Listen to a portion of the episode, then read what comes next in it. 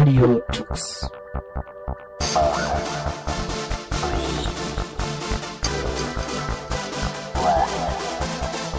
The German Linux Radio, the German Linux Radio. We are here at the Desktop Summit 2011 in Berlin. Um, with me here is uh, John, uh, working at the KDE, KDE Libs and stuff. Dan, Linear, Linear, Linear, close enough. Yeah. um, what, what are you doing? Um, I work on Gluon mostly these days, um, which is a game creation and distribution platform. Um, Also, KDE. also KDE related, yeah. Yeah. Um, work for a KDE uh, company as well. Okay. And Sean, he is uh, leader of the documentation team and a GNOME board member.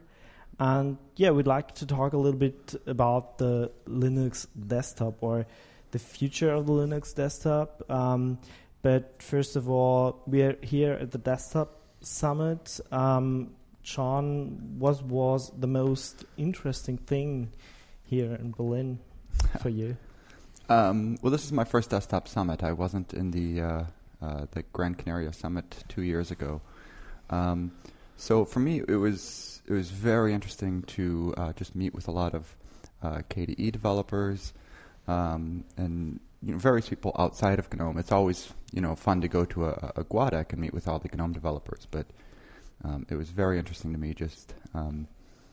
Um, even I, I know a lot of people had uh, good technical discussions and got good collaboration going on.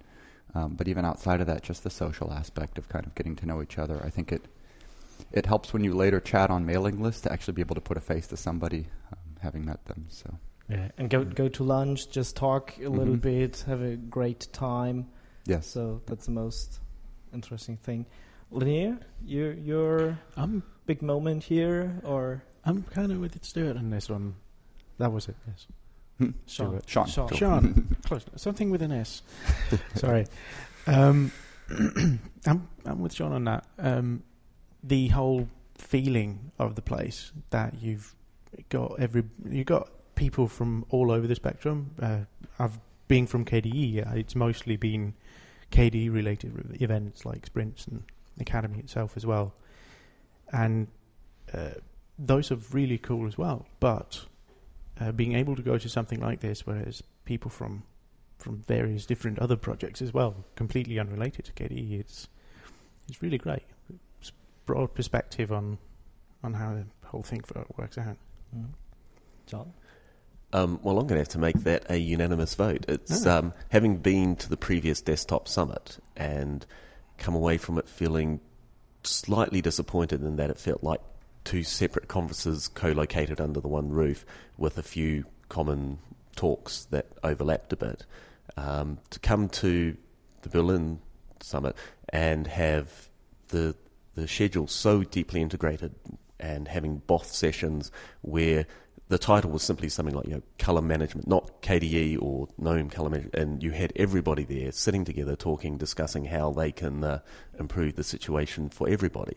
And as you can tell from the state of my voice, it's I haven't written a line of code in this desktop summit, which means I've spent my entire time talking to people, which is the the greatest benefit of these events is to sit down and talk because anybody can you, know, you can sit at home and code anytime you like, but the the opportunity to sit and sort out things and build that community relationship, and so when you do see somebody pop up on a mailing list or IRC chat, and you know this person, you've you've had lunch with them, you've ha- shared a beer, you know they're an okay person, and you can understand better where they're coming from, and that just that uh, the ability to build the community um, is the, the, the, the big takeaway for me from this.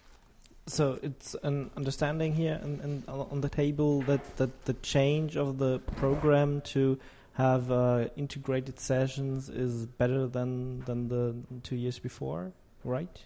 Yes, yeah, absolutely. That's what I've heard from basically everybody. Um, after the last desktop summit, there was a lot of um, there was a lot of discussion as to you know whether we would want to do it again, uh, what kinds of problems it wa- there were, um, and pretty much what you heard from everybody, at least within the GNOME community, was um, exactly what you're saying that it's it's it it felt like two separate conferences, and we should bring it together, um, and have it you know more more intertwining of everything. And this year there was there was a single papers committee instead of two uh, separate committees uh, to decide on things, and and um, yeah, from everybody that I've talked to, um, they've said pretty much the same thing. It's really good that the two conferences have kind of merged for the purpose of the desktop summit.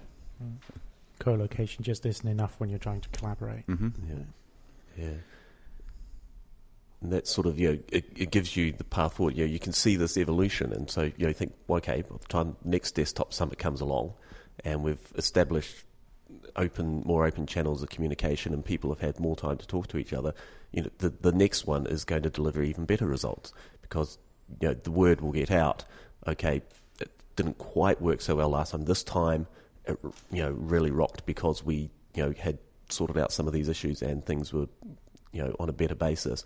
So next time, you know, people are going to go, okay, yep, it's the place to come. It's definitely good to be there, make the effort, and you know, build those community efforts that uh, we we need to get going. So there will be a next desktop summit. Uh, I um, well, as a, I'm on the Gnome Foundation board of directors, um, and so I suppose it's half our choice, half KDE e.V.'s choice. Um, I I think the community is by and large very positive towards it, um, a- and seems to want it. Um, I can't make a statement that there will be one. Um, the Mm. Gnome Foundation board will um, will be meeting with the KDE e.V. board um, probably today, um, or otherwise while we're all still here, and um, we'll make a decision. So I can't, you know, announce there will be one right here, but um, I, I think people are overwhelmingly positive towards the idea. Yeah. Okay. It, sounds like uh, this whole model as well with a desktop summit one year, then the separate conferences, then another year of desktop summit. Yeah, and I think It seems to work very yeah, a lot of people say they really like that because Yeah. they, they still want to keep uh, kind of the identity of the individual conferences and the communities. Um, so this every other year thing seems seems to be working out pretty well. Okay. So maybe there will be an understanding, and we will meet all together in two years. Then.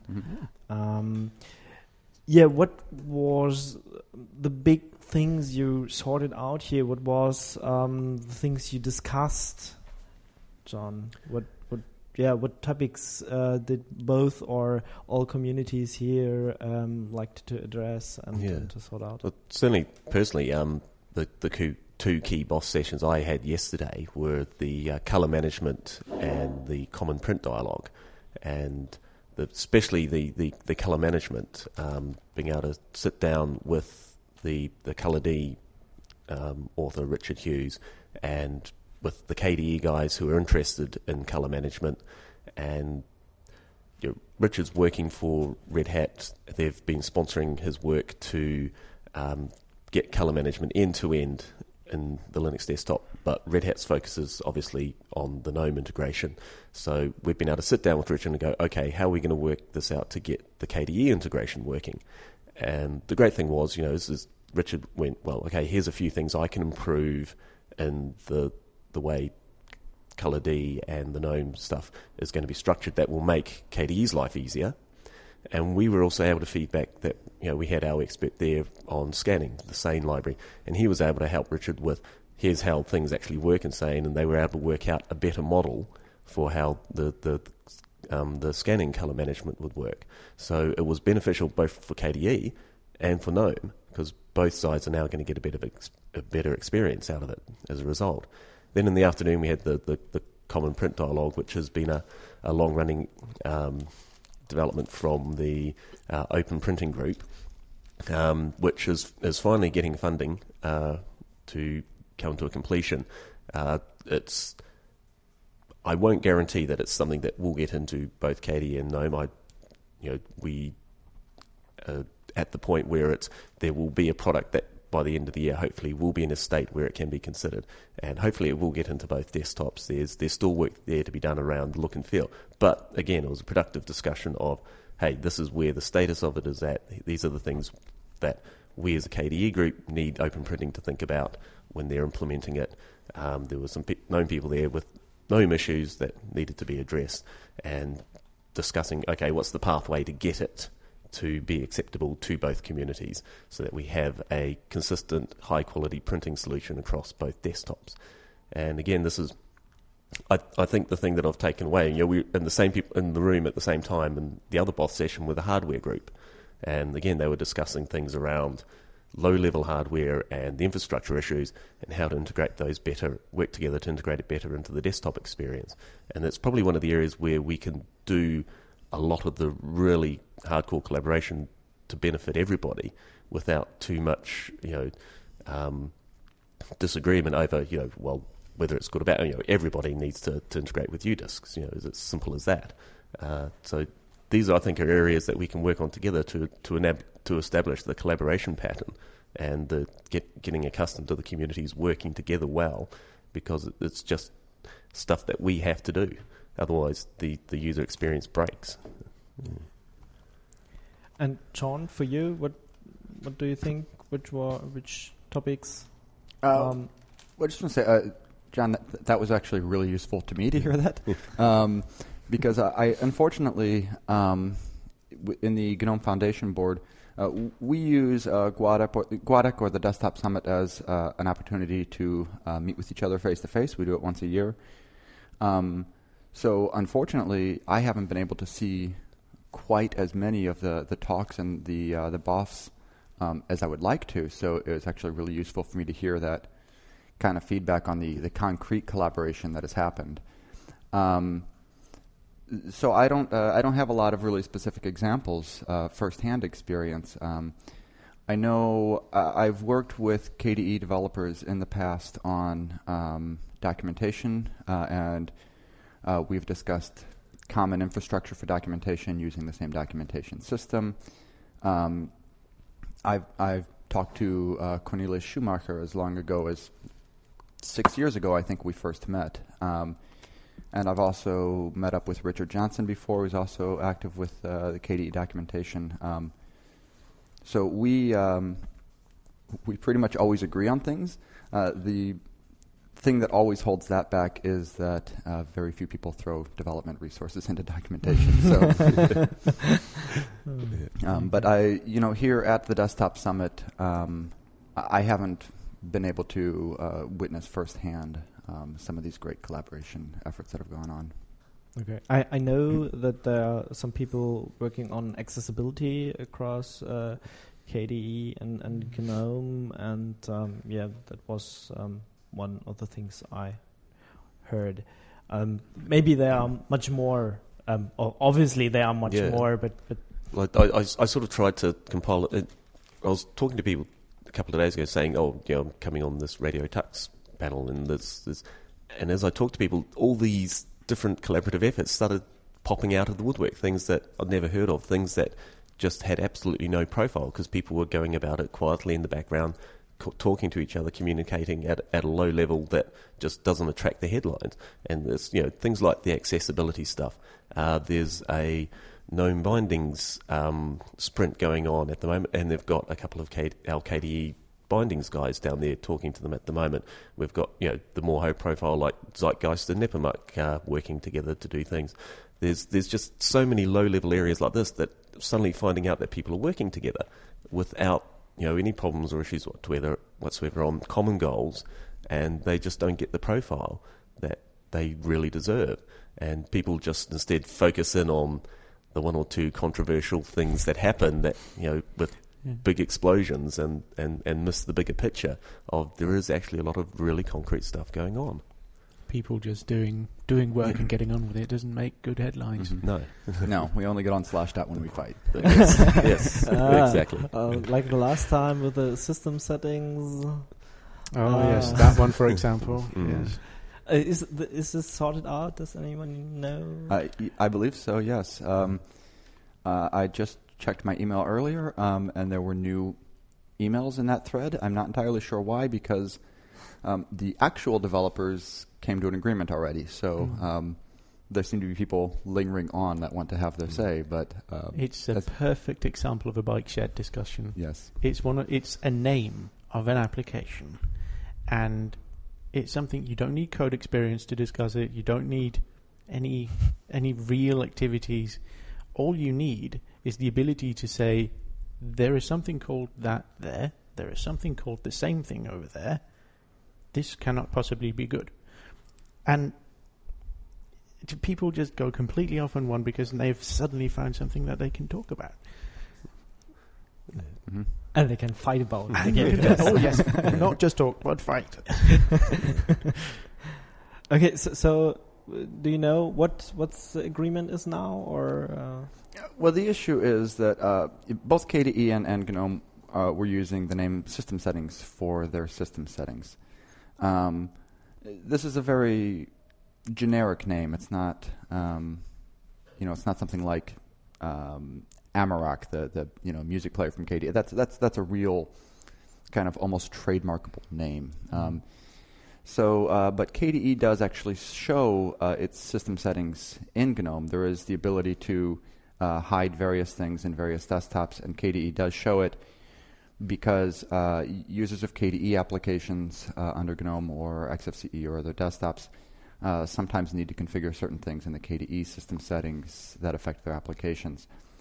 Um, so the proposal that I, I believe the KDE developers um, agreed to was um, there is a neat little trick you can do with the desktop files that you install that would allow um, the KDE system settings to be called just system settings within KDE, um, but when it's shown in other desktops to have it be called KDE system settings, um, which I think makes a fair amount of sense, and it, it, it makes it clear uh, if you're using GNOME to go, oh yeah, I need to go uh, configure those KDE settings, you know, so that you know that they uh, are the settings that are kind of coming from that desktop. So, um, and uh, I believe all the developers agreed to that. So, It's one of these cases of playing well with others and playing even better with yourself. hmm That sounds completely wrong, I know. uh, but you know, the the idea that you are able to completely tailor the experience of your own desktop while still being reasonable in other places without stepping on anyone's toes. hmm I think it's also a classic case of, you know, how we shouldn't be communicating, Oh, um, yes. unfortunately, and more particularly that we need to establish some communication channel for contentious issues like this to be able to have you know one community approach the other in a you know controlled way to say look we, we think we might have an issue here. Um, who do we talk to about this? How do, how do we resolve this? without getting into the huge public flame wars that end up on the front page of Slashdot Yeah. and I know our, our community working group has realised, you know, this is an issue, and they're trying to, you know, establish links into the the GNOME community uh, to to see, Mhm. okay, how how can we set up some sort of process here so that when things start looking a bit tricky, we go about it as adults. We you know raise it in a civilized way that you know we don't throw insults around. We go, hey, you know, there could be a problem here. Let's sit down and talk through it and come up with, hey, look, there's a technical solution there that solves this without us calling each other's names or or you know creating all this bad publicity and bad feeling that just Yeah. makes us look bad. And Yeah, it was unfortunately on very public lists. It was Yes. on, on the GNOME side, desktop devel list is like the primary list, and I think Yeah. um, it was also on uh, KDE Core Devel is the name of the Yeah. list, yeah, which I, I think is also a very It's very Yeah. it's low traffic but uh, high subscriber. I see. Mm. So it's one of those places where a lot of people will read the few messages that do Mhm. come in there, or Yeah. relatively few. So it's yes. Yeah, I, it I, I really think something like unfortunate this could have been solved like a little bit more back channel, Oh, smaller yeah. mailing lists among the people who are actually involved in it. So- Possibly yeah. even in an ISE channel. Yeah, Drop yeah. into some uh, KD developer who sent the email. Could have dropped into the GNOME GNOME developer channel, asked quietly, uh, "Guys, what's up?" But Now, no. You But mentioned it was you have a yeah. you have a, a, a community working group. Was it you said? Yes. Um, yeah. Are they kind of a? Do they do dispute resolution or? Yes, yeah, they, they, they basically cover the full community management thing. So they, they're also responsible for our you know Google Summer of Code and outreach efforts to, to attract new developers in. But part of their role is dispute management. Um, we've you know had some internal disputes in KDE recently that I won't go into, but that they were very active in trying to resolve those. They have private channels that people can approach them and say, look, you know, I'm having problems with this person internally. Um, can we sit down and sort it out somehow? Um, we sort of we introduced that a couple of years ago after we had you know s- several major flare-ups and we decided you know that just does not work. We don't want to be doing that. So we we put this process in place to try and manage that, and it's it's a core group of four people, four or Four, five people, four or five people. yeah, like who, who who work in that area and bring in other people as they need. Um, so I, I think that I understand Gnome doesn't have an exact No, it equivalent. doesn't have an exact equivalent, but but as I understood it on the uh, community working groups report this year, uh, that they are actively working with people in the GNOME community to get something equivalent set It up. is being discussed, so Yeah. this is very interesting to be to hear. I now have a concrete example of collaboration Mm. that Yep. you've shared that with Yeah. me. So concrete and non-technical. yes, yes, yeah. So, well, yeah, community issues like that, you know, learning from other communities how they manage difficult situations, um, but you know, other non-technical areas as well that could, could easily be shared, or even you know, non-coding areas. I mean, like you know, sysadmins love to sit and chat about how they configure stuff, you know, to cope Mm. with loads and all that. There's lessons that they can share. Um, there's just you know, every level of the, the you know our communities are more than just our coders. You know, there are so many different areas. You know, there's the documentation people, the translation people, the you know the community designers. managers, the Yeah. designers. Mhm. Designers? What? yes, you know. So it's it's there's you know our, our graphics designers, our, or user experience designers. You know, it's, it's, there's there's so many areas, and you can learn lessons from each other, even though you know you, you're working on separate you know products or whatever Hmm. and the the end result you may have different you know target markets or different you know um, metaphors or you know we prefer to, to do the, this way you prefer to do that.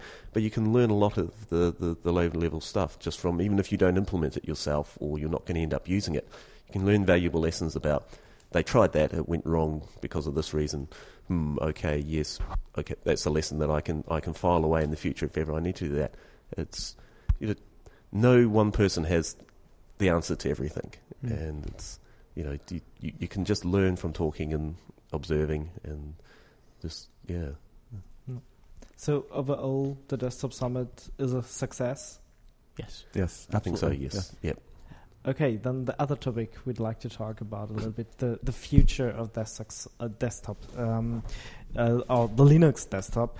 Um, I mean, here on- Desktop Summit, there were were some ideas going on with KDE five or uh, at least the Ah. KDE libs. Yeah, Yeah, that's And- and- the frameworks that are five yet. Yeah. The apps are completely not connected to that yet. and on the GNOME side, uh, GTK four, and also the ideas uh, what what will be what will be in the next uh, some years.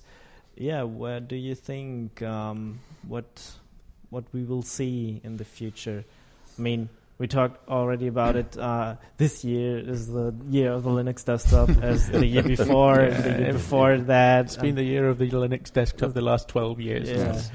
Yes. Funnily enough, I've I've been using a Linux desktop for the last twelve years. Yeah. Seems to work for me. You Yeah. know, Uh, well, you know, we just released GNOME 3. Um, 3.0. Uh, Mm. We haven't even Point zero. released 3.2 yet, uh, and we are on a, a six-month release cycle. So we're It's pretty new new, on the yeah. on the GNOME 3 thing. Yeah. Um, KDE has had uh, KDE 4 out for a, a couple of years now. yeah, Um, we're up to About four, two. se- so two two and a half years. Two, yeah. two and a half, yeah. Yeah, Yeah. and that's been you know just steadily improving as as um, you know as we do on both sides. Yep.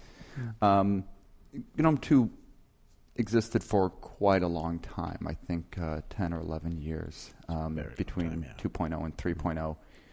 So I, I think there's a feeling uh, within the GNOME community that we don't quite want to wait that long again before we have something called 4. Um, and particularly with our development stack, a lot of things were cleaned up in GTK, for instance. Uh, deprecated stuff was removed. Some of the things were modernized. Um, but there were already things they wanted to do that would be API breaks that they just didn't have time to do for GTK 3. So um, I think they're already kind of opening up exploratory discussions on what it would mean to have a GTK 4, but I don't think anybody's really working on concrete plans at this point for GTK 4 or GNOME 4 because uh, we have to figure out GNOME 3 first. Hmm. Yeah, I, I've also uh, did a talk or interview with uh, Matthias Clasen. Mhm. So um, yeah, we talked a little bit about um, GTK four. Um, yeah, so you changed your whole desktop, and uh, some people liked it, uh, other didn't. Uh, Mhm. so there was also a big discussion again. Um, yeah, what do you think about it? Uh, about the, the change in the desktop or the. Yeah, yeah. Let's let's start with the change in the desktop. So so new UI and um, new methodologies, how to use uh, stuff and Uh, something like that. I love GNOME 3. Um, I think it's beautiful. Um, I uh, I have a history actually of being um, a window shader. Um, there's very few of us left in the world. you Oh. double click the title bar and it just turns into a title bar. Um, and I've um, you know the the option for that has existed. It actually still exists in GNOME 3, but it's very buried. Um, it's not easy to get to. Somewhere in GNOME setting, uh, GTK. What's it called? It- it's GCOM in the, settings. Yeah, Yeah. So, um, so, but I've actually um, I've stopped doing that with GNOME three, um, and so it's kind of an example of like I'm doing this old geeky kind of you know thing that everybody stopped doing. Um, Ten years ago. Yeah. yes, right. Old school. oh, um, yeah.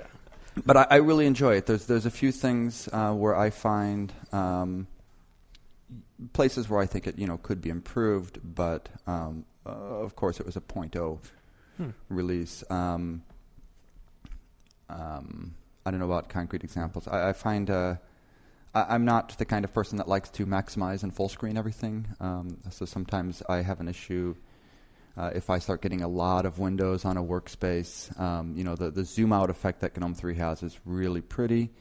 Um, and it works really nicely for finding a window up to uh, about nine windows on your Mhm. screen. And then it, it starts to get like hunt and peck through that thing. So, um, but I think, you know, the designers are, you know, they're using it. Um, they're watching people use it.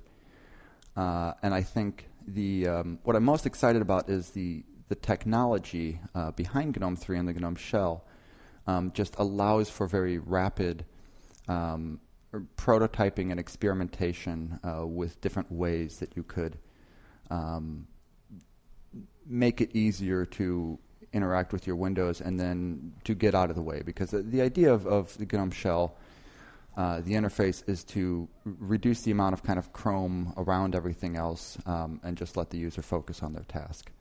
Um, but I will say, uh, ever since early early days of GNOME, um, one of the applets that we've had for the panel is a little swimming fish uh, called Wanda, um, and I do I do very much miss Wanda. So, But there was also yeah, like a shitstorm uh, going around. GNOME three, okay, I won't use it. Uh, Linus said, ah, he's Oh. switching now to I don't know. I know they were, and they were um, they were really great uh, comments that uh, are exactly what we heard when we released GNOME 2. So um, I, or the KDE guys also Yeah, remember the exactly. It's, discussion. it's deja vu all over again. Oh, yeah. it's yeah, it's it's of yeah, a little disappointing, you know, that some KDE people have sort of stood by the sidelines and gone ha ha because I we we went through the same Yeah. painful painful process and it was painful from both sides. It's just and we appreciate yeah, Yeah. It's, it's not you know it's a 0.0 release. This is open source.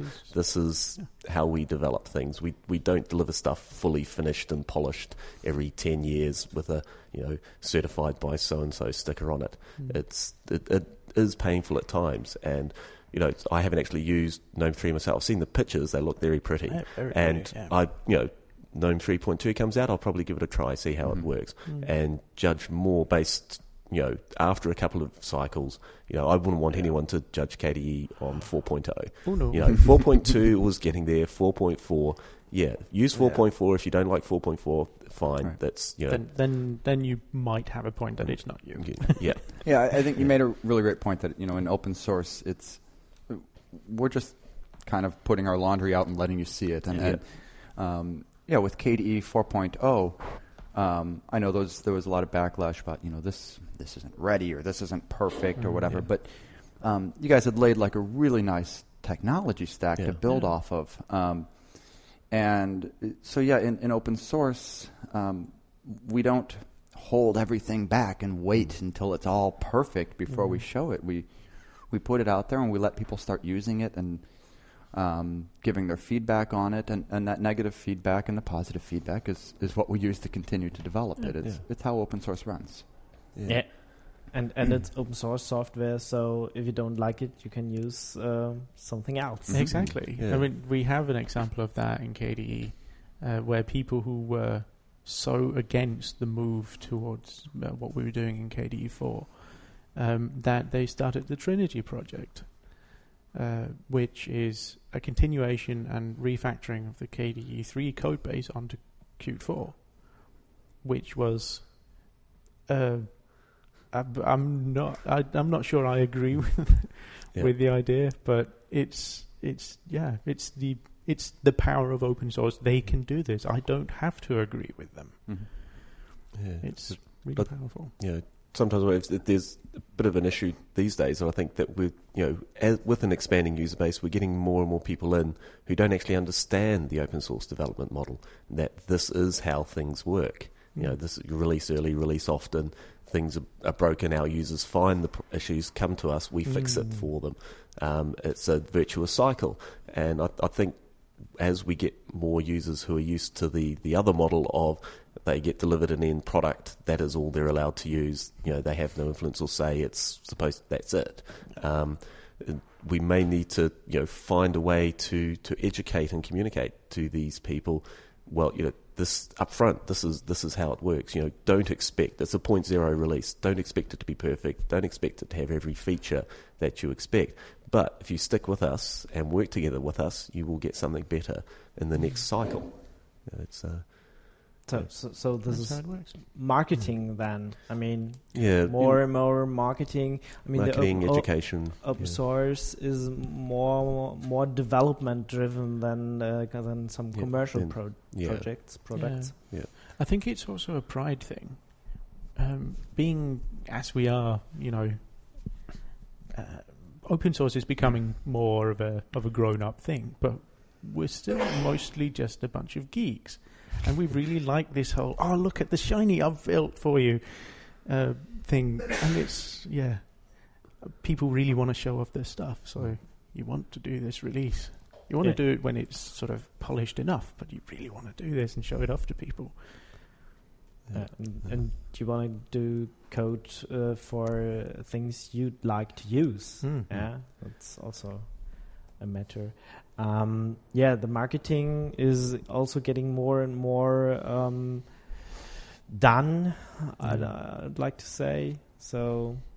Yeah, we are adults now. Yeah. I would like to say not not not just uh, kids coding and doing good stuff, Mm. but Yeah, But, yeah uh, certainly. You, know, you you look as both our communities have matured. You know, we've acquired foundations and e.V.s to, to, to manage things. Mm. We've acquired working groups to to manage the marketing or the community relationships. And there's as the you know community matures and what we deliver matures. Um, you know, we're not the same thing that we were ten years ago of a bunch of hackers just sitting around a table churning out code. We realise that there is so much more that we have to do. There's so much more structure that needs to exist. Um, but at the heart of it, there is still this core of, let's, you know, we're doing it for the fun of it, um, and it's it is trying to get find a balance there between that that professionalism of, you know, we have this external reputation that we, we we need to cultivate and manage if we want to get our you know desktop and software used by educational institutions and governments. And you know we sort of have to put on the, the, the suit and tie for those occasions. But how do we balance that against the the energy creates this software is coming from people who just enjoy hacking and just getting in and you know doing something new. And f- finding that balance is, is, is going to be something important as, as we go forward I think. Yeah. Mm. We have um, in GNOME we have a kind of tongue-in-cheek uh, group of, called the GNOME Old Farts Club, um, yeah, we're the old which is which is like Yeah. if you're over thirty, you know, um, and it, I know, and people don't. It, it doesn't get used as much, but uh, you know, a few years ago um, was when kind of people were starting to approach that age. Um, and you know, many years ago, ten years ago or so, you, you look at who's developing GNOME, and it's all you know, very young people in college or just coming out of Yep. college. Um, that's kind of like the, the the beginnings, the history of it. Um, and yeah, within the last five years or so, um, you've seen that you know people are getting into adulthood where they, you know, they they perhaps have families and stuff, and, and now they have real bills to pay, and they don't eat ramen three meals a day. So, um, yeah, people are starting to think about um, the business aspects and and um, you know marketing, um, marketing the products, um, but also figuring out how we can enable an ecosystem of um, commercial companies to provide support or development work. Um, we have a number of consultancies around uh, GNOME technologies, um, and I know many of them also do KDE technologies. Um, and you know that's something that we like and we want to encourage. Um, and so that's yes, a very adult kind of thing. Like we, we've we've decided, yes, people do need to make money, but at the same time, of course, we want to do this in a way that doesn't compromise um, the, the freedoms and the ideas of openness that you know we've all Yeah. built software on. So. Um, but um, yeah, you you said adulthood and and so on. But is the Linux desktop already there? I mean, okay, it, Well, it's there's used. always more work to be done, but it- Mhm. it's yeah, certainly, certainly getting there. yeah. Um, I mean, okay, it's used by many companies, but but I see more and more people around me switching to the Mac. Um, people who are using before Linux and now are Mac users. Why is it so? I don't know. It's It- um, yeah, They're really pretty. they are Yeah. really pretty. Yeah. and they're very, but- but- very cool. Yeah. You know, it's, it's, it's in crowd. Um, I, I think part of you know they're able to sell a um, Apple sells a product. Yeah, Uh, you go buy a you know a MacBook, and it's it's the whole thing, hardware to applications, um, and it's integrated and it's beautiful, um, and it, it has that kind of same Apple design vision throughout. Um, it's we make software, yeah. Yeah. and so um, The the ideas behind uh, Apple are the same that built uh, Bang and Olufsen. If you've got an iPhone, you'd probably want a Mac to fill it up with stuff, and mm, an iPod even. And if you've got one of them, you'd probably want an iPhone to to go with it as well because it's all shiny, mhm. fits Mm. well together, and it's just yeah, it's a it's an ecosystem thing. Once you've got one thing, you probably want everything else to be able to work with it really well, and that is one thing that we have to give Apple. All of their products work really well together. They don't really talk very well with anybody else, Mhm. but they really work well together. yeah. So does it mean we um, the Linux desktop also should have an ecosystem? I mean, I mean there Yeah. are a little bit works done, like the Plasma Active on the KDE side to build uh, KDE on uh, on um, tablets Yeah, uh, and, and, and mobiles. phones and so on. I would I would personally love. Um, there's been uh, historically what's our our distribution model, right? Um, we we produce some desktop software um, uh, distributions like um, Ubuntu and Fedora and, and SUSE pick it up and package it into something, and they give you an ISO that you download and you burn onto a CD and you stick it in a drive and you install it on a computer that you purchased elsewhere, probably coming with Windows or Mac OS already pre-installed. Um, I would love for us to be at a point um, where I can walk into a electronics store and buy a GNOME tablet or a GNOME laptop or um, uh, for me personally, that's you know that would be a, a real a real win uh, Mm. to have that kind of uh, distribution model to users where they don't have to think about oh I'm gonna tinker Yeah. around and install something else. I'm just buying something that just works um, and it happens to be running this you know nice free software. Um, You Yeah. don't have to wait for your geeky neighbour son to come over and tell you that oh you should be using this and do it for you. Yeah, no, it's, it's yeah. When I talk to people about why they're using Macs, it's always they've they've they're time poor. You know, they they can't afford the time to fiddle around with getting Linux to run on the hardware and getting that you know the the smoothness of experience that you get with a Mac. Whereas the Mac, they open it, it just works. Everything just ru- and it's so yeah. We need to have a way of being able to give that experience to our users of they don't have to be a super geek to be able to get you know this fantastic software running on this hardware. And at the moment, that that is still a problem. You know, we've got people working very hard on it, but it still is a very hard problem. And I'm also envious of Apple. Um, they, in some ways, have it easier because they define the hardware. Yep. They have Um, something like eight different hardware configurations for a version of macOS, and that's about it. Yeah, and you look at the amount of hardware that is supported, say, in the Linux kernel. Yeah. Um, you know, the kernel hackers are amazingly smart people that figure out how to deal with a huge array of different types of hardware with different bugs and glitches and behaviors. Um, and that's a, a very much a time sink uh, for the developers. And sometimes there are things that don't work properly. There are still problems with certain video cards, um, with certain uh, Wi-Fi cards, um, and it's something that people constantly have to pour time into to make these things work. Uh, it's something that users have to worry about. Hey, I'm going to install Fedora on this laptop. Well, is it is it going to work? Is my wireless going to work? Does this hardware work? And Apple has that unique advantage of um, they make a physical machine. And so all they have to do is make their operating system work with the hardware that's on that physical machine, they're done. So But but how can we achieve uh, that? y- Some of us can just go to the electronic store, buy a computer with GNOME 3, KDE 4. Well, the funny thing is, eh, we are in Germany right now, and there are a couple of companies here that are actively working towards that. Um, they're based on KDE in this particular issue, uh, instance, but I'm sure Like Yeah. like the an Open PC or yeah, the Open? PC project, and uh, and there's a sister project uh, based, as far as I understand it, on the same platform, but uh, rebranded as something which the name of which escapes me right now. I'm afraid, but yeah.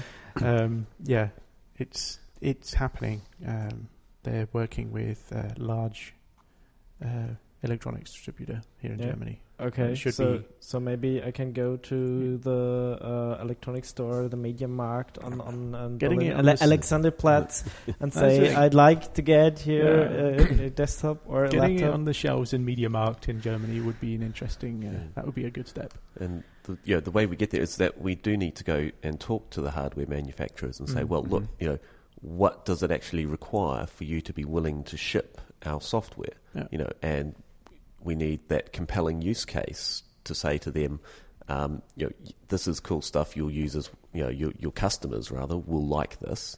Um, they're not going to be returning you know these units in volumes of hundreds of thousands to you because the software is broken. Um, so we need to work on the software experience, and then you know say to them, well, you know, if you work with us, we can make sure it runs on that hardware properly. You know, we provide a great software experience. You provide a great hardware experience. You know, together we we can work um, to produce. You know, that will make you money and will get us more users. Um, because most hardware manufacturers, funnily enough, are interested in profit, not in uh, Mhm. not in the, the, the, the freedom aspect of things that we're interested in. And um, that the user are happy. Yes, Yeah, yeah. yeah. They so long as the user doesn't return it. Uh, In fact, if they've got a you know web store that they can sell more stuff through, to them through you know software, Mm. like we saw with the Intel AppUp stuff, you know, where you can have Yeah. hardware manufacturers can have branded app stores, so they've got a continuing revenue, revenue stream. Mm. Um, so yeah, you know, we, we actually have to start talking to these hardware manufacturers. There's there's no way around it. Uh, so And we are, I, I think the hardware manufacturers, by and large, would rather not do the software. Um, Yeah. So, um, but they want an assurance that they have um, something solid, something that, as you Mhm. say, people won't be returning uh, all the devices. Um, And that's where the uh, that's where the uh, consultancy companies based on our uh, on our Yeah. various stacks come in. Yeah, that's definitely where we want to Yeah. lift them up and give them an opportunity. Um, I think you know we've historically talked about um, Windows as the great competition um, because that's historically what's been on the desktop, and in recent Mhm. years, uh, as you've mentioned, we see more and more Macs. Um, but now, as, as people are using uh, tablets or smartphones, are getting increasingly awesome. Um, there's also Android, and Android has a has, has eaten up a fairly large market share in a pretty short amount of time. Uh, and the interesting thing with, with Android, it's, it's, it's built on top of Linux. Uh, it actually, I think it's really cool that millions of people have Linux in their pocket and don't even know it. Mm. Like, Yeah. I love that. Um, Uh, but Android is is technically open, but it's not. It's, It's it- not I saw open a, I source. saw a very recent, uh, recently published study that of all the various open sourced uh, mobile platforms, Android is the most closed, which doesn't really Right. most likely come as a surprise to us. Yeah. But you know, So there, there but- are actual numbers saying, yeah, it's closed. But of all the really really successful platforms, Oh, it's yes. the most open. It's the most open, yes. so I have an Android phone because uh, of the things that I can walk into my T-Mobile store and buy. It Mhm. is the most open thing I can get. Yeah. Um, but I would much rather see these devices running truly open and free software like GNOME or. KDE. Yeah.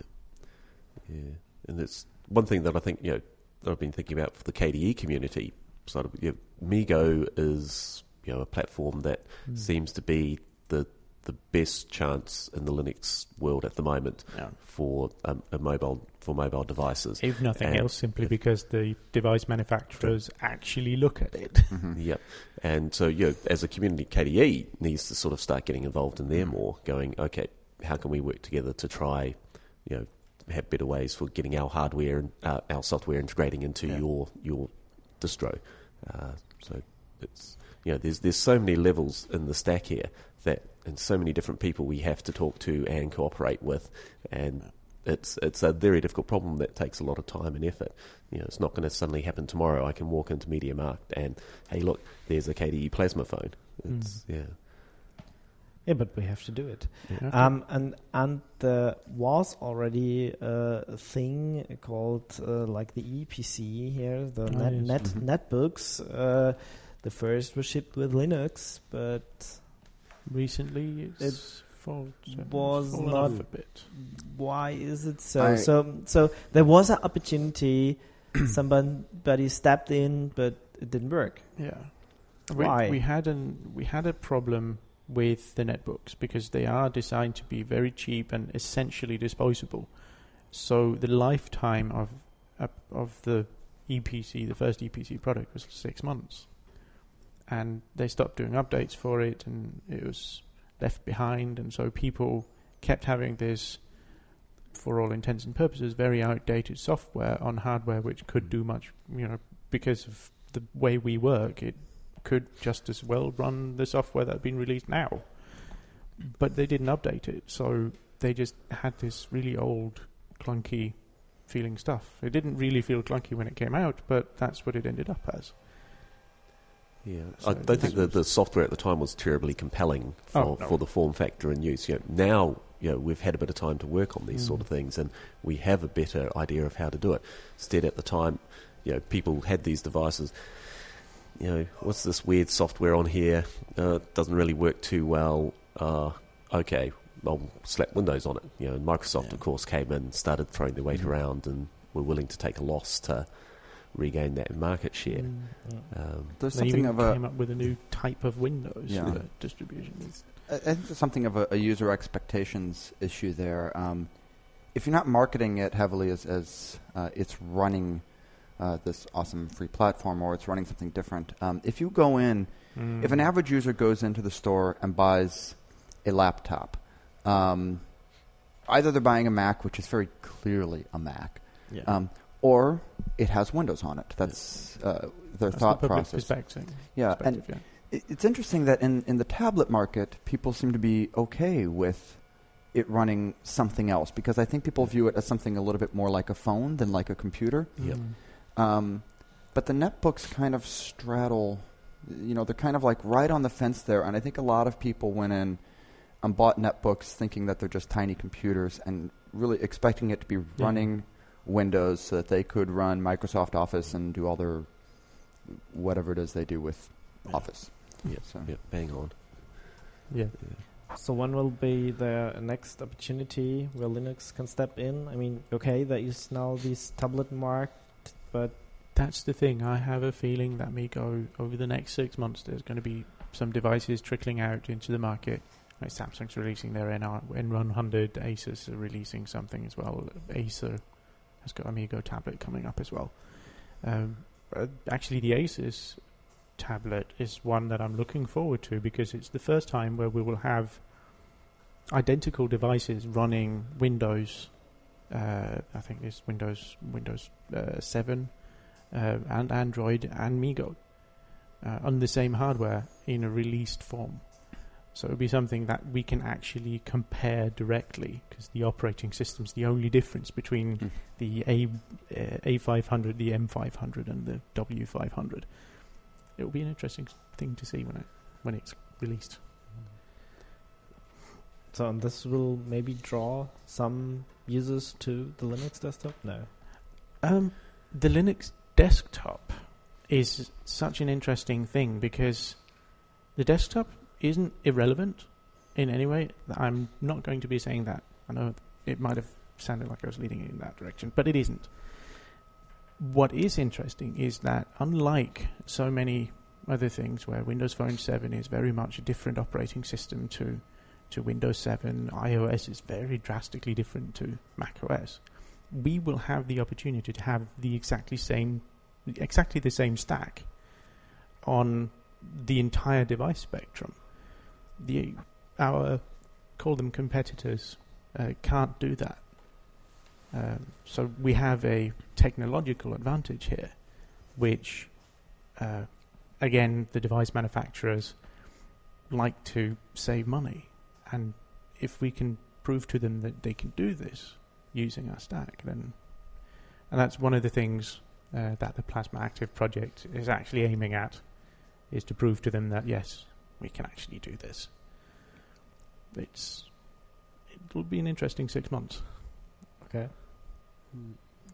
What's with the GNOME site? You don't know. Um, well, uh, I, I don't. Uh, I, I, there have been actually very active discussions on um, talking to the Manufacturers. manufacturers, the the people who actually create the hardware. Um, we have some contacts. Um, many of the um, many of the, the consultancies that have grown up around GNOME, um, uh, companies like uh, Collabora and, and Igalia and some of the other ones, um, they know a lot of these uh, people. So you know, we, we hope that uh, maybe through their contacts um, and the, the business relationships they've developed, um, you know, that would help us uh, get to these. I, I think there is a, a very strong desire by the community to try to make this happen. I don't. It sounds like KDE has uh, a little bit of an edge in terms of uh, they're already planning things and getting Well, things underway. We're so. planning actively on, you know, or uh, working actively on, on the software side, and as Mm. far as I know, the team is also in contact with some hardware people, but Okay. I don't have, uh, I don't know, Details. I don't have the details on it, but the last I heard was that they did have some people. I don't know. So everyone agrees on that. We just have to go to the manufacturers, convince them, Yeah. Mhm. and um, so that actually people like the average consumer can go to an electronic store Mhm. and buy a computer uh, or a tablet or a phone Or or a car. Mhm. Yeah. uh, the- Case of MeeGo. yeah or something like that Yeah. uh, with Yeah. uh, Linux on it. Yeah, but of course, it ca- yeah. yeah, but it, it can't be the only approach. I mean, No. like the, I suspect getting it onto an actual physical desktop, shipping through shops is is going to be a lot harder. You know, the, the tablet market looks like a great entry point, and as Yeah. Linnea was saying, you know, we can then try leverage that to get onto the desktops. At the same time, you know, we have the entire government and educational markets where we do have a very compelling argument to put to them, mm. and that if you know a government says I need 50 million educational desktops, you know, and then they go to one of their local manu- hardware manufacturers and say we want you to put Linux and either GNOME or KDE desktop on all these machines to send out to our schools, then the ma- hardware manufacturer will do it. So we need to, to, to come through the, the other channels as well to, to try and encourage the hardware manufacturers that, hey, this is going to be something profitable to do. If you've got this offering, you can, you know, win these government contracts that can be coming up. I, think one of the other things, um, if you look at commercials for um, iPad or iPhone or such. Um, Apple pushes very hard how how large their app store is, Mm. um, and this is compelling to people. Like, there's all these apps I can do cool things or Yeah. waste my time in new and innovative ways. Mm. Um, so, you know, we will have to start thinking about the app story, um, Yes. and there is an issue where you there, there's a network effect. The more people you get, the more developers you get, which you know leads into itself. Um, I think this is somewhere where um, you know we should be talking to each other because uh, I know we're all very proud of our own technology stack. Mm. Um, yeah, I I love the the GNOME stack and GTK, and I'm sure We're KDE developers love their stack. But Four and KDE stuff, yeah. but you also look at apps are being developed in HTML now. Mm. Mm. Um, that is a platform. Um, the web is a platform.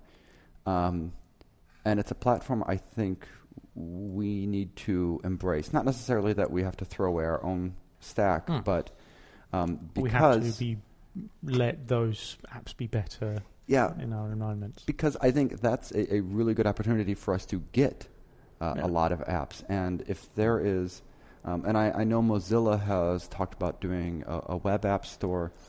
Um, so this is a place where maybe we ought to be uh, partnering, collaborating, um, so that all of us can get the benefit of this this Mm. huge wealth of apps that, that strengthen you know all of our platforms. Yeah. So an app store. Um, Well, there is an app store uh, thing going on. The uh, Bladesson project is part of that, Hmm. uh, which uh, where the to uh, working on an end-to-end solution for developers, so that um, you can develop your application and distribute it. Um, use it uses openSUSE's, uh, uh, open build service. Which is an amazing piece of So technology. Pretty impressive stuff, yeah. Yeah. Um, and then there is, in connection with that, because uh, OCS, uh, uh, OBS now um, exports its content via the open collaboration services, and through that, la- oh, sorry, um, through that, uh, in the spring, uh, there was a um, a sprint at the OpenSUSE headquarters in Nuremberg, uh, where a whole bunch of distributions, not just OpenSUSE, people from Fedora and Ubuntu and Debian and a bunch of others, I can't remember all of them, but there was a lot of people there. Uh, and they all agreed on using uh, this system to build an app store on top of.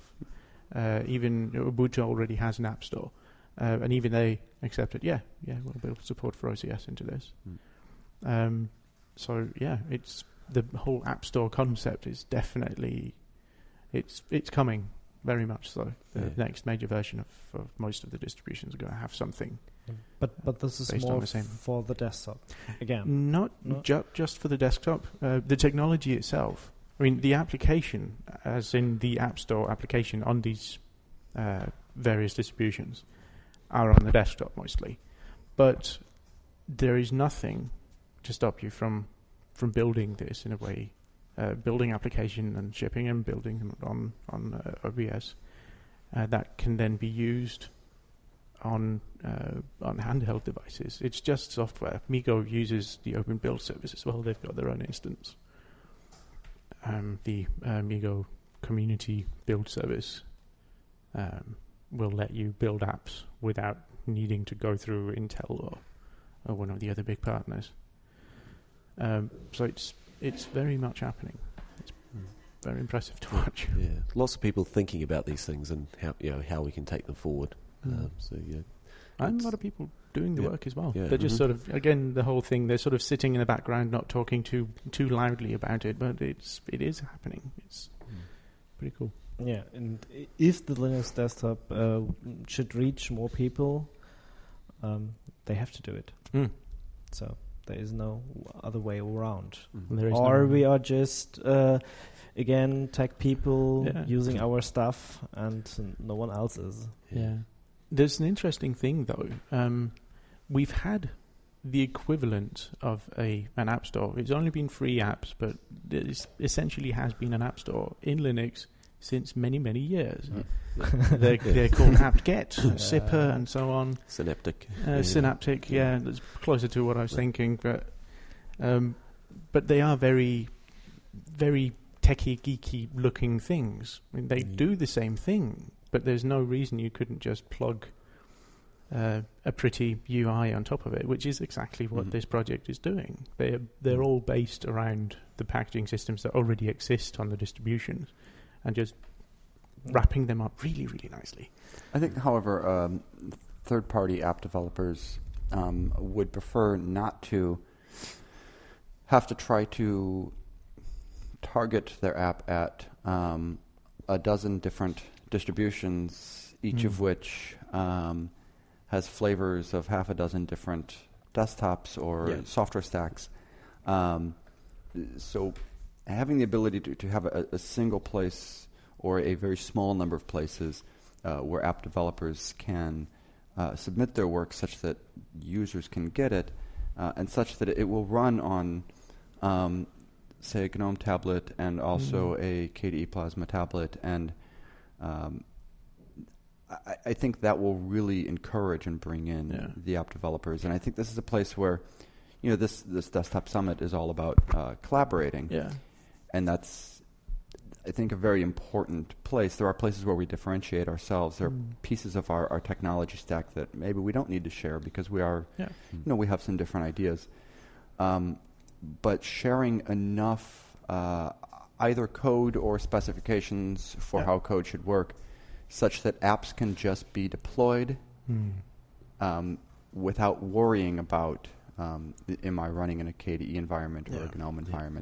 Environment. That will really help us uh, to attract uh, more more app developers, and that, that strengthens both of our platforms. I just think we already have a lot of that. Oh yes, Um, but there is obviously there's still always a way to go. But mm-hmm. um, but yeah, I mean the FDO uh, specs on on desktop information, you you can know which desktop you're running in. Mm-hmm. Um, I know Qt uses it to place buttons in the in opposite ways and, and weird places and stuff. Mhm. If you use uh, the, if you tell it this is a dialogue, it will place the buttons in the correct order according to whether you're running on Windows or Mac OS Mhm. or, or a GNOME. Um, so yeah, it's it's very useful.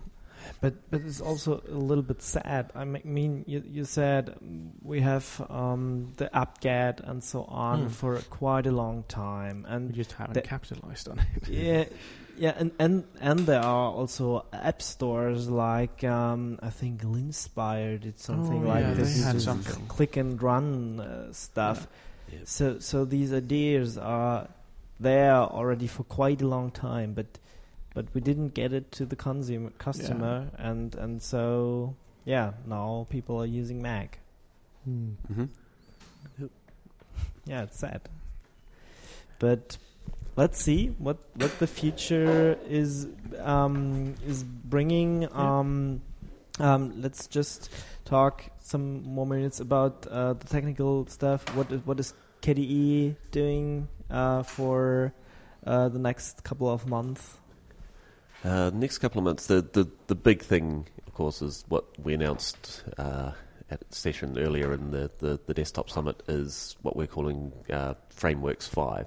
Uh, But it's not KDE five. not KDE 5. Let's be very, very clear about this. Is um, It's quite interesting because when you were talking earlier about uh, the GTK4 technical changes and breaking bits and here and there, that you know there are some things you didn't get into GTK3 and GNOME Mm. 3 that you you know might need to break again to you know go the next version. You know we we're not planning anything huge and radical. There's not a complete redesign of the desktop or anything. Right. It's underlying technical issues that our libraries are somewhat monolithic. Um, we want to break those up into more modular fashion so that people, you know, you only use the bits that you need.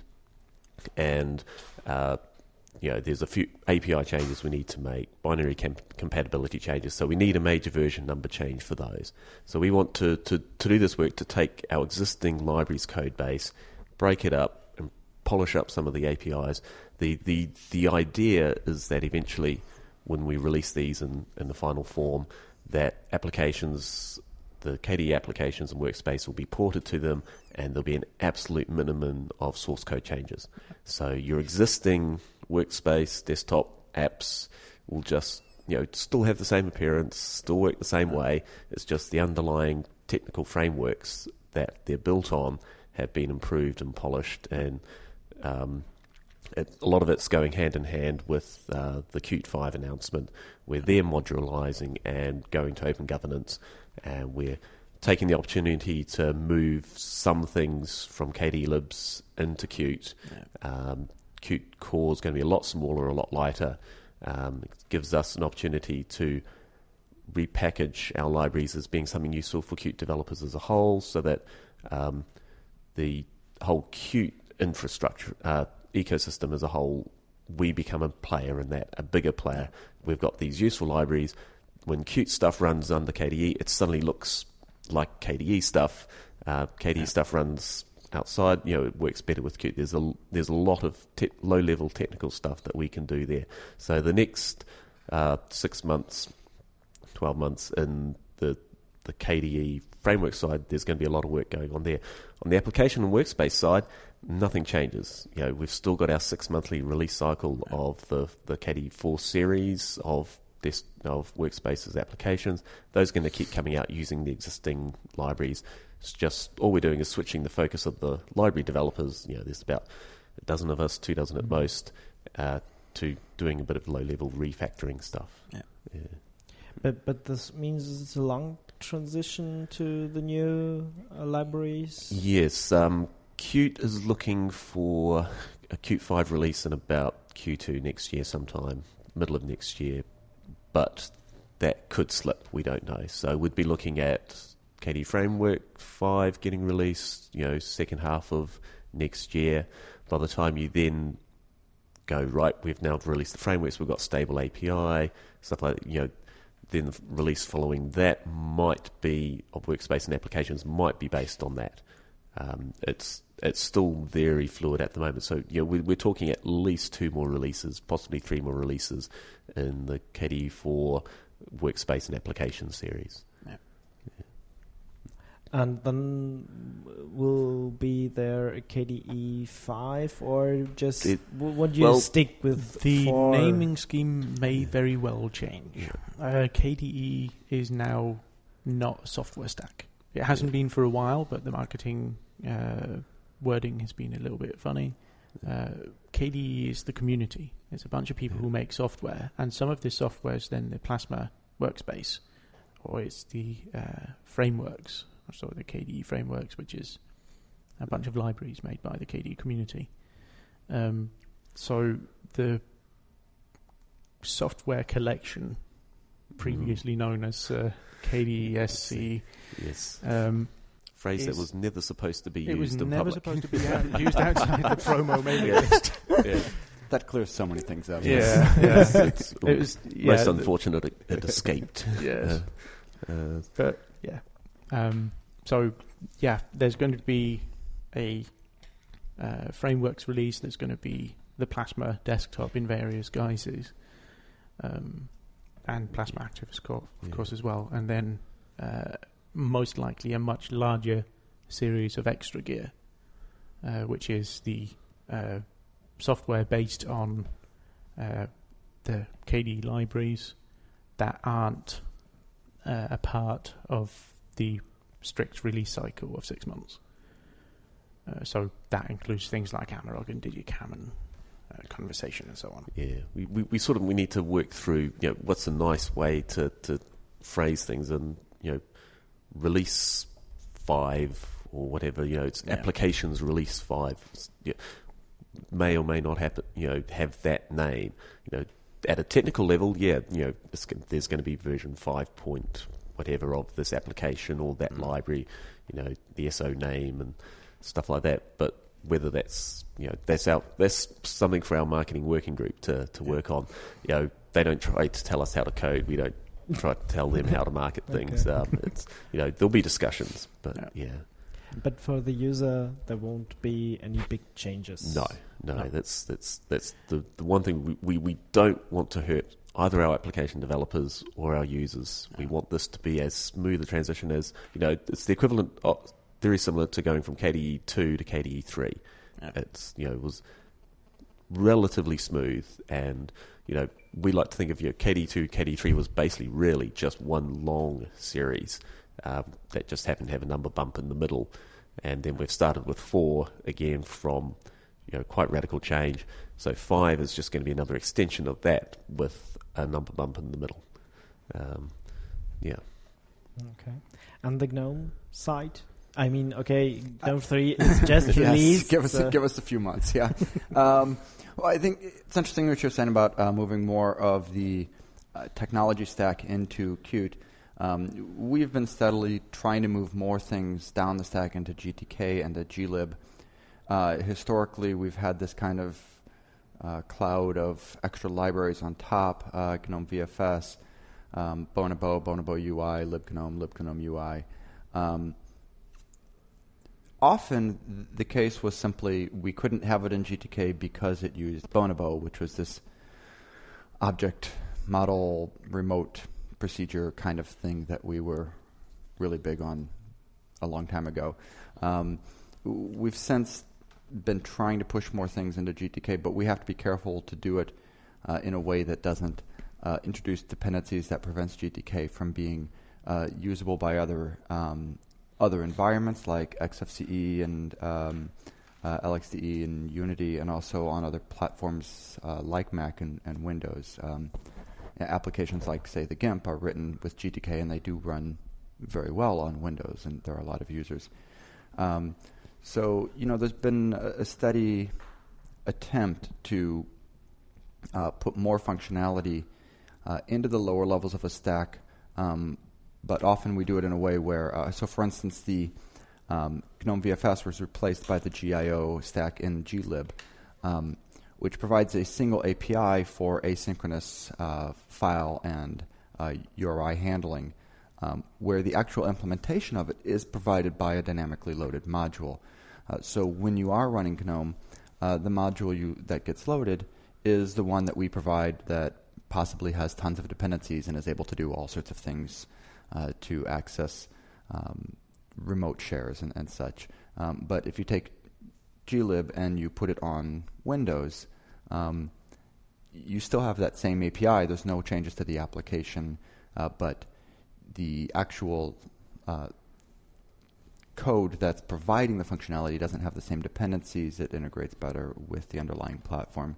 Um, so that's been kind of the the trick that's been used to push things deeper down the stack to get rid of this big cloud of extra libraries that people outside of GNOME really never picked up on, um, and to make kind of the whole stack more palatable to application developers. Uh, and I think that's continuing. The one place where we kind of have this separation now um, is with Clutter, which uh, has been getting steadily more popular over the last few years. Uh, and that's a library for doing a uh, scene graph based uh, graphic stuff, so you can you actually get really nice animations and effects and stuff with Clutter. Uh, and in fact, Clutter is what's used by GNOME Shell to do all of the really cool whiz bang things it does. Um, so it's kind of a question of when do you use Clutter? When do you use GTK? Um, GTK has a much uh, richer set of, of widgets, uh, sometimes complex widgets for things like tree views and text editors. Um, Clutter is not really a, a widget toolkit. It's not about having buttons and list views and stuff. It's more about um, kind of the underlying framework of uh, things that can be drawn and uh, manipulated and animated. Um, so, uh, should we in the future rebase GTK off of Clutter? Um, should there be a separate high level toolkit that's based on Clutter that integrates well with GTK? I think these are very open questions uh, from the tech technology standpoint of what uh, our technology stack will look like um, in later three releases or possibly even in a version four of the stack. Um, as far as user interface changes, um, I don't think anyone's seriously contemplating GNOME 4 right now. Okay, but these are the discussions that are made now, and um, yeah, we will see how it works out.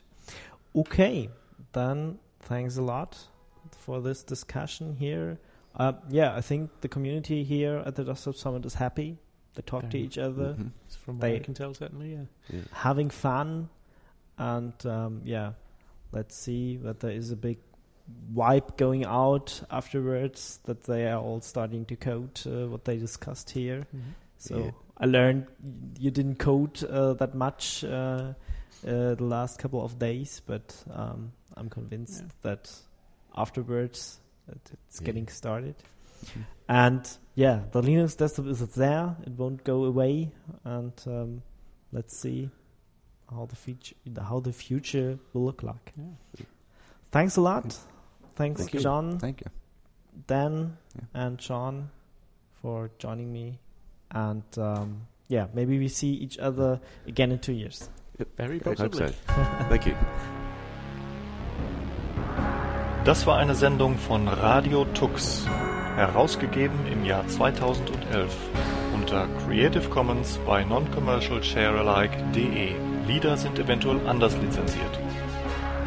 Mehr Infos auf radiotux.de.